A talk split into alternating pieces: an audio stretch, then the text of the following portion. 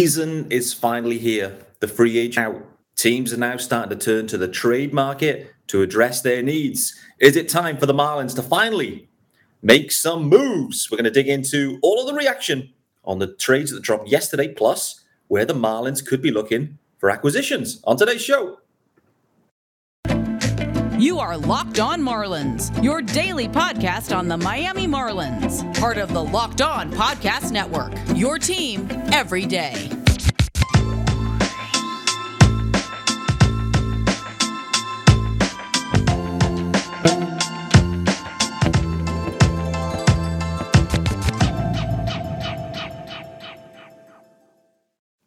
Greetings from England and welcome to Locked On Marlins. This, of course, is your daily Marlins podcast. I'm your host, Peter Pratt. Hit me up on Twitter, of course, at Miami Marlins underscore UK. Yes, it is verified. Yes, I have paid for it. Yeah.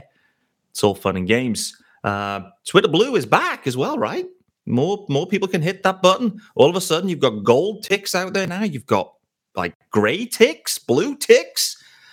It's all happening. Anyway, if you are listening to the pod, greetings and hit subscribe. Hit subscribe. Still a daily pod. It's, it's Tuesday, the 13th of December.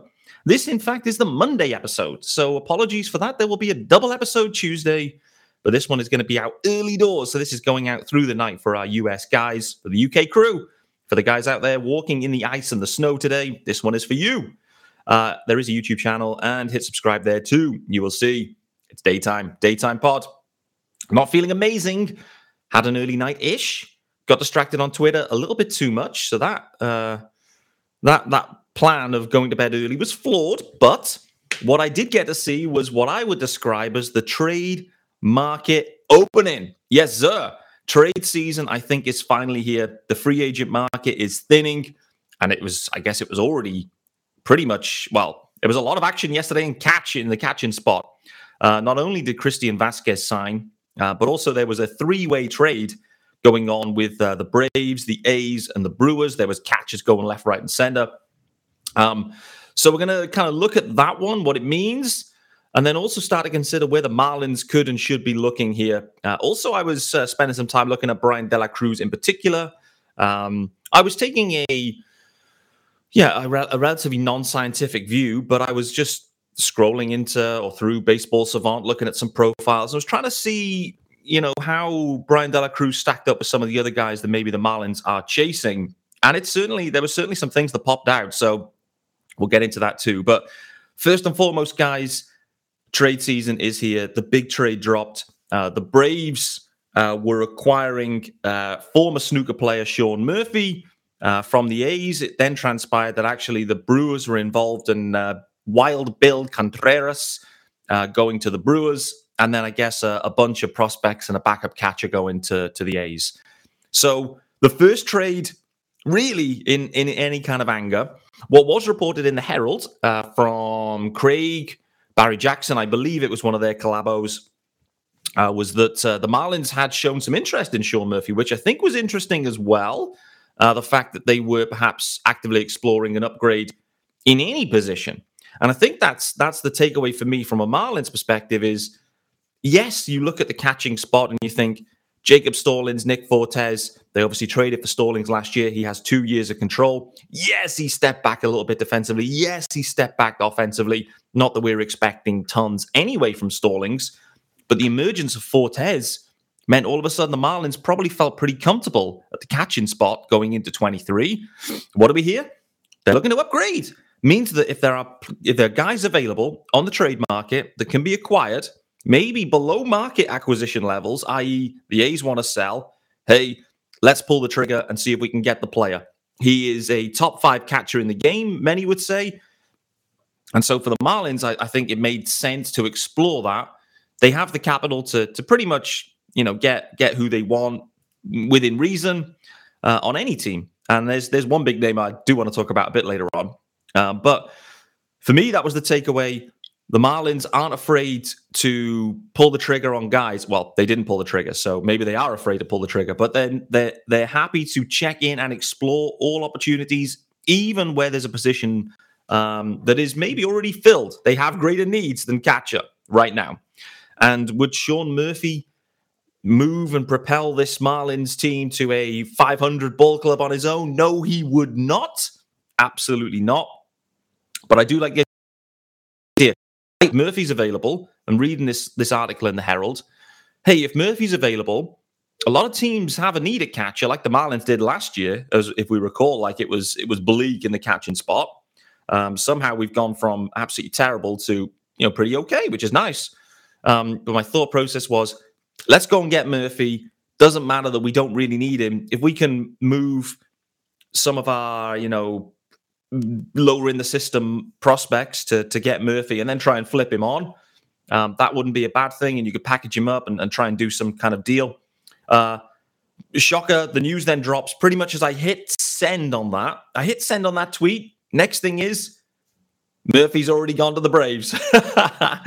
and it was part of a three way deal. So I guess in some ways my thinking was not a million miles away. But the Braves uh, acquire Murphy trade, I would say. It's definitely had mixed reviews from Braves Twitter. I've got quite a number of Braves guys that I follow and uh, keep keep tabs on. It felt initially like it was uh, a little bit of a mixed bag. I think once it became clear the Brewers were involved and Contreras was going, I think the Braves were sitting there thinking Armez as part of this deal. Didn't transpire that way. In the end, only one player going to the Bravos, that is Sean Murphy. And they already have uh, Travis d'Arnaud. I know they've moved on William Contreras. Let's not forget William Contreras, Wild Bill, was an all-star in 2022. So the, the Braves moving an all-star catcher, albeit you know spot as well, and getting Sean Murphy. Is it an upgrade? It is defensively. It is defensively there, but I would say that probably, yeah, Bill Contreras has the edge with the stick. The other interesting bit there is from a Marlins perspective. Um, could they have gone and try and tried gotten Bill Contreras, an all-star stick that was available, that was a catcher? Could they and should they have been in the mix there? Maybe they were, maybe they weren't. Yes, it sounds like they were in on Murphy. Maybe they missed the boat on Contreras. The A's get a you know bunch of prospects. The A's continue to sell all players.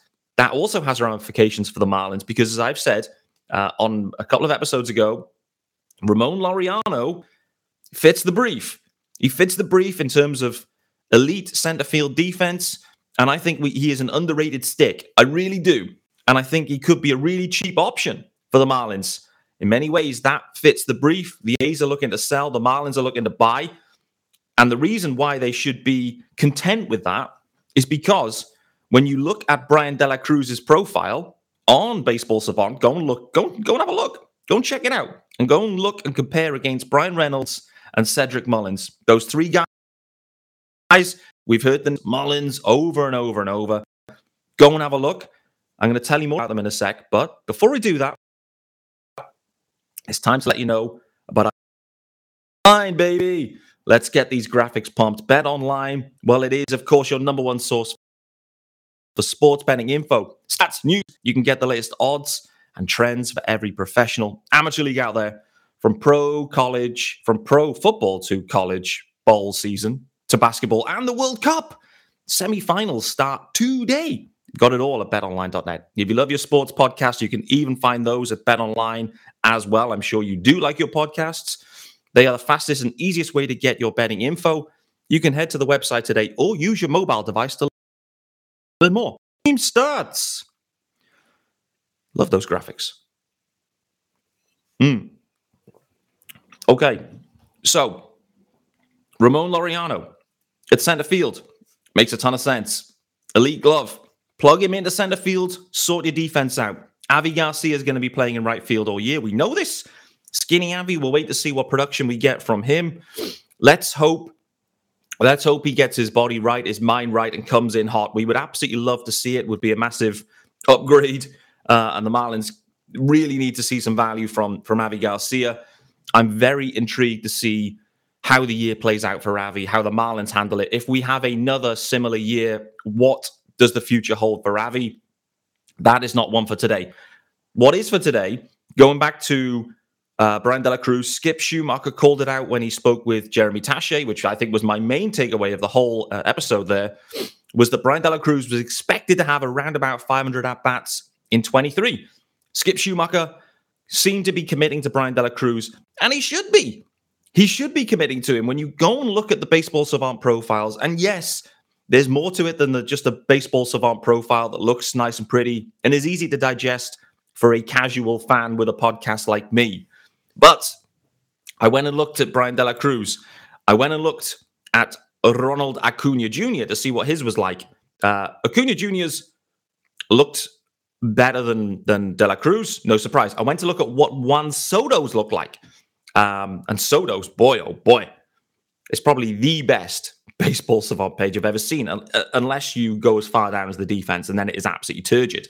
But Juan Soto, Acuna, two absolutely elite studs in the game. Their profiles, they show it in baseball savant. This is the point. You need to look at who who is elite and what does their profile look like.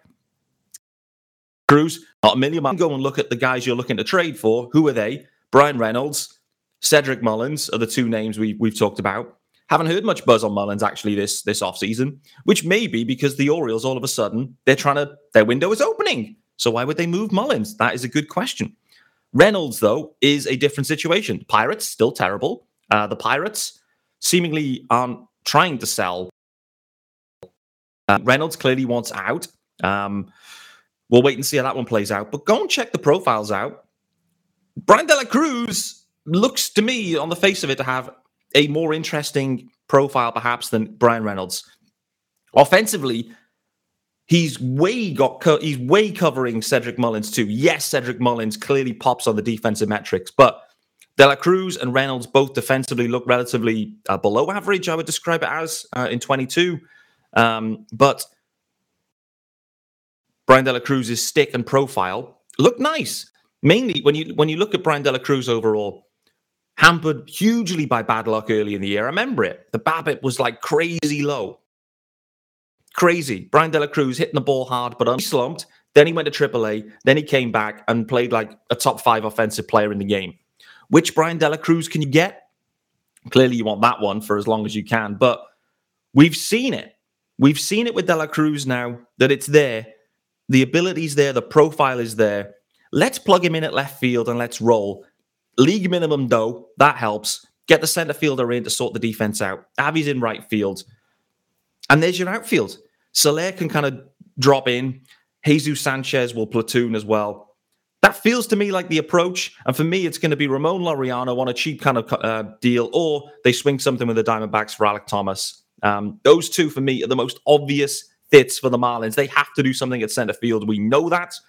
But I do think that with De La Cruz and an Avi Garcia bounce back and a platoon of Jesus Sanchez, the Marlins can make do with a glove first center fielder. Sean Barrett will rejoice in this. He has always been happy with a glove first guy. Make sure the the defense is right. And that's what I expect the Marlins to do. And I expect them to do it.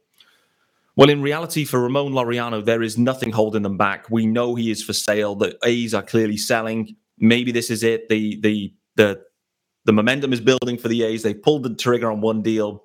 Let's just finish it off with Ramon Laureano and get him out of here too. So would shock me if you get a pre-Christmas deal for Laureano, if indeed that is the top target.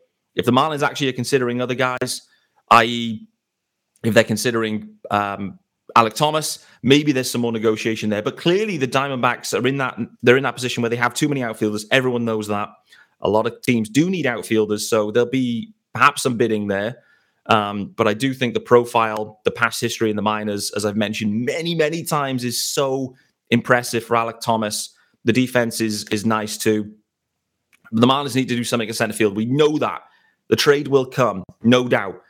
They're not afraid to explore any other any position, any position. If if there's a guy available, they'll check in. We know that. Let me just come to one guy that I do want to talk about. This is a wild thought. And the reason it's a wild thought is the player in question is Fernando Tatis Jr. Yes, Fernando Tatis Jr., the absolute stud from the Padres that hurt his wrist on a on a dirt bike or whatever it might be, and then got busted for PEDs. But when he's been on the field, he has been absolutely electric, and we know that. But the question with Fernando Tatis and the Padres now is where are their heads at with him? He did sign a 14 year, 340 million contract with the Padres. So we have he is extended all the way to 2034 when he is 35 and he is earning 36 million in that year. Contract, it is a long contract and in reality doesn't overly fit the Marlins profile for contracts that they look to dish out. However, the reason Tatis is getting some buzz right now, let's start with that. I, I could see it coming a few months back. Um, and we don't know. There's no reports that the, the, the Padres are saying that they're happy to, you know, move Tatis out to right field, whatever it might be. Here's what we know with the Padres. There was they weren't happy with Tatis last year when he got when he had A had the accident and B was busted for PEDs. Okay. It's an internal challenge there. They're not happy, rightly so. Signed this deal and he's just fudged it. He's kind of done an Avi Garcia, but to an even greater degree. Like Avi just signed the deal and just ballooned. Um, Tatis ended up missing the whole year. Um, and that's that's a problem for him and the relationship. So, in my opinion, the relationship is not in a good spot. What do the Padres then go and do? They go and trade for Juan Soto that will have an expiring deal coming up, uh, I believe, or after this year. So Juan Soto, now acquired, will need extending. They'll need to pay him. Here's the other thing they then go out of their way and they've actively explored pretty much any big free agent option, uh, particularly at shortstop. Trea Turner, they were heavily in on. They offered, I think, 400 million, I think, to Trea Turner um, or something crazy. Uh, couldn't quite get it done. He wanted to go to the Phillies. In the end, they go and get Xander Bogaerts on a massive deal again. What does that say? Says to me, well, we've got Juan Soto. We need to pay him. We've now paid a shortstop for the next 10 years or whatever it might be for Xander Bogaerts. Where's Tatis playing? And I know everyone's thinking, oh, well, we'll shut him out the right field. No. I, the Padres will say that. Of course, they'll say that. And Tatis does have a full no trade clause for a, at least a portion of his contract. So it may not be easy to make it happen. Howard and the, uh, the Padres make it clear that Tatis is no longer in the plans. Tatis may welcome the opportunity to go to a different organization, have a fresh start. For me, the Padres, everything they are doing is suggesting that Fernando Tatis Jr. is no longer part of the plans. He has burned his bridges, and the Padres have moved on. They've moved on. They've gone and got two guys into the organization to replace him Soto and Bogaerts. Tatis, in the year he's gone, he's lost his spot. It's not quite being Wally pipped. I don't think it's quite to that degree. And uh, yes, you can move Soto across to, to left field, and maybe you should do. I mean, Soto's not good in right. Is Tatis good in right? Who knows? Is he good at short? He start he was a bit shaky in the early years, but actually he's fine at shortstop. But Tatis is an elite talent, an elite talent. So, what's going to happen with Tatis? In my opinion, in 2023, he'll be traded. He will be traded somehow. Yes, he has that no trade clause. Don't know how it plays out, but I think the relationship is cooked. The Marlins should be in it. Imagine if the Marlins go make that move to get Fernando Tatis Jr. And what would the what would the, the package look like? At the end of the day, you've got to A move the player that has got a checkered history now. B, he's got a long-term contract that's sizable, um, particularly in comparison to, to current contracts. What's the prospect? You know, what's the, the the trade package look like? I don't know. It wouldn't be as big as you would assume if the Padres really want to want to move him on for whatever reason. They want to reallocate the resources. The relationship is busted. We'll wait and see. We'll wait and see. But the Marlins should absolutely be in the hunt. They should absolutely be in the hunt for Fernando Tatis Jr. There is no reason why they shouldn't. Just imagine Tatis in Miami. It would be sensational. I would be stunned if the Marlins, sorry, if Tatis gave it the green light that I'm going to waive my no trade clause to go over to the Miami Marlins that have lost 90 plus games in four of the last five years. It's it's probably unlikely. There's going to be other suitors out there. There's other clubs likely to be sniffing around. The Yankees feels like an amazing fit. There's other clubs that feel like an amazing fit for Tatis. The opportunity is likely there, in my opinion. The Marlins likely won't be able to get a deal done. They will check in on him, but I don't think they'll be able to get it done. But I think it's a very, very intriguing story across Major League Baseball. Last year, I talked about Juan Soto multiple times. Everyone laughed at me. Pete, there's no way the Washington Nationals are moving Juan Soto. What happened at the deadline? Sense. Juan Soto on a rebuilding Nats team didn't make any sense. They weren't going to extend him. They did not. Tatis, it why did well, does it make sense? Talent wise, no, it doesn't. But you can see from the moves that they are out on Fernando Tatis Jr. They've moved on. Soto and Bogaerts is where they've gone, and they're going to look to reallocate those funds to those guys, and they're going to move Fernando Tatis Jr., in my opinion.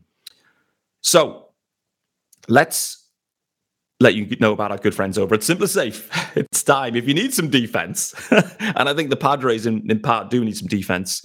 Um, but at Locked On Marlins, we believe home should be where you and your family feel safest, especially over the holidays. This season, give yourself and your family the gift of peace and protection with the number one rated home security system, SimpliSafe. And right now, SimpliSafe is, is offering Locked On listeners 40% off a new security system.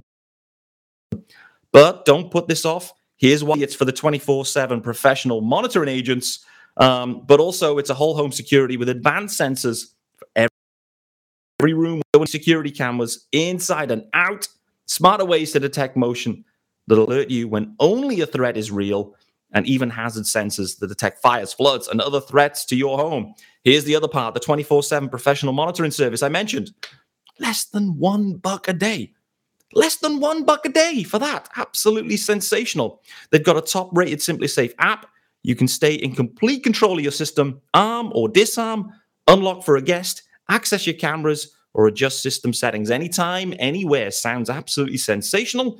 Don't miss your chance to save big on my favorite security system. Get 40% off any new system at simplisafe.com slash locked on MLB today.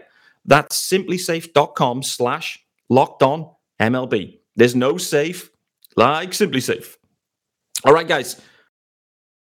22 minutes in, there's going to be another episode. In in summary here, trade season has started. The Marlins have shown their hand. They're willing to go and inquire and have a discussion about a player. They haven't pulled the trigger. We know that.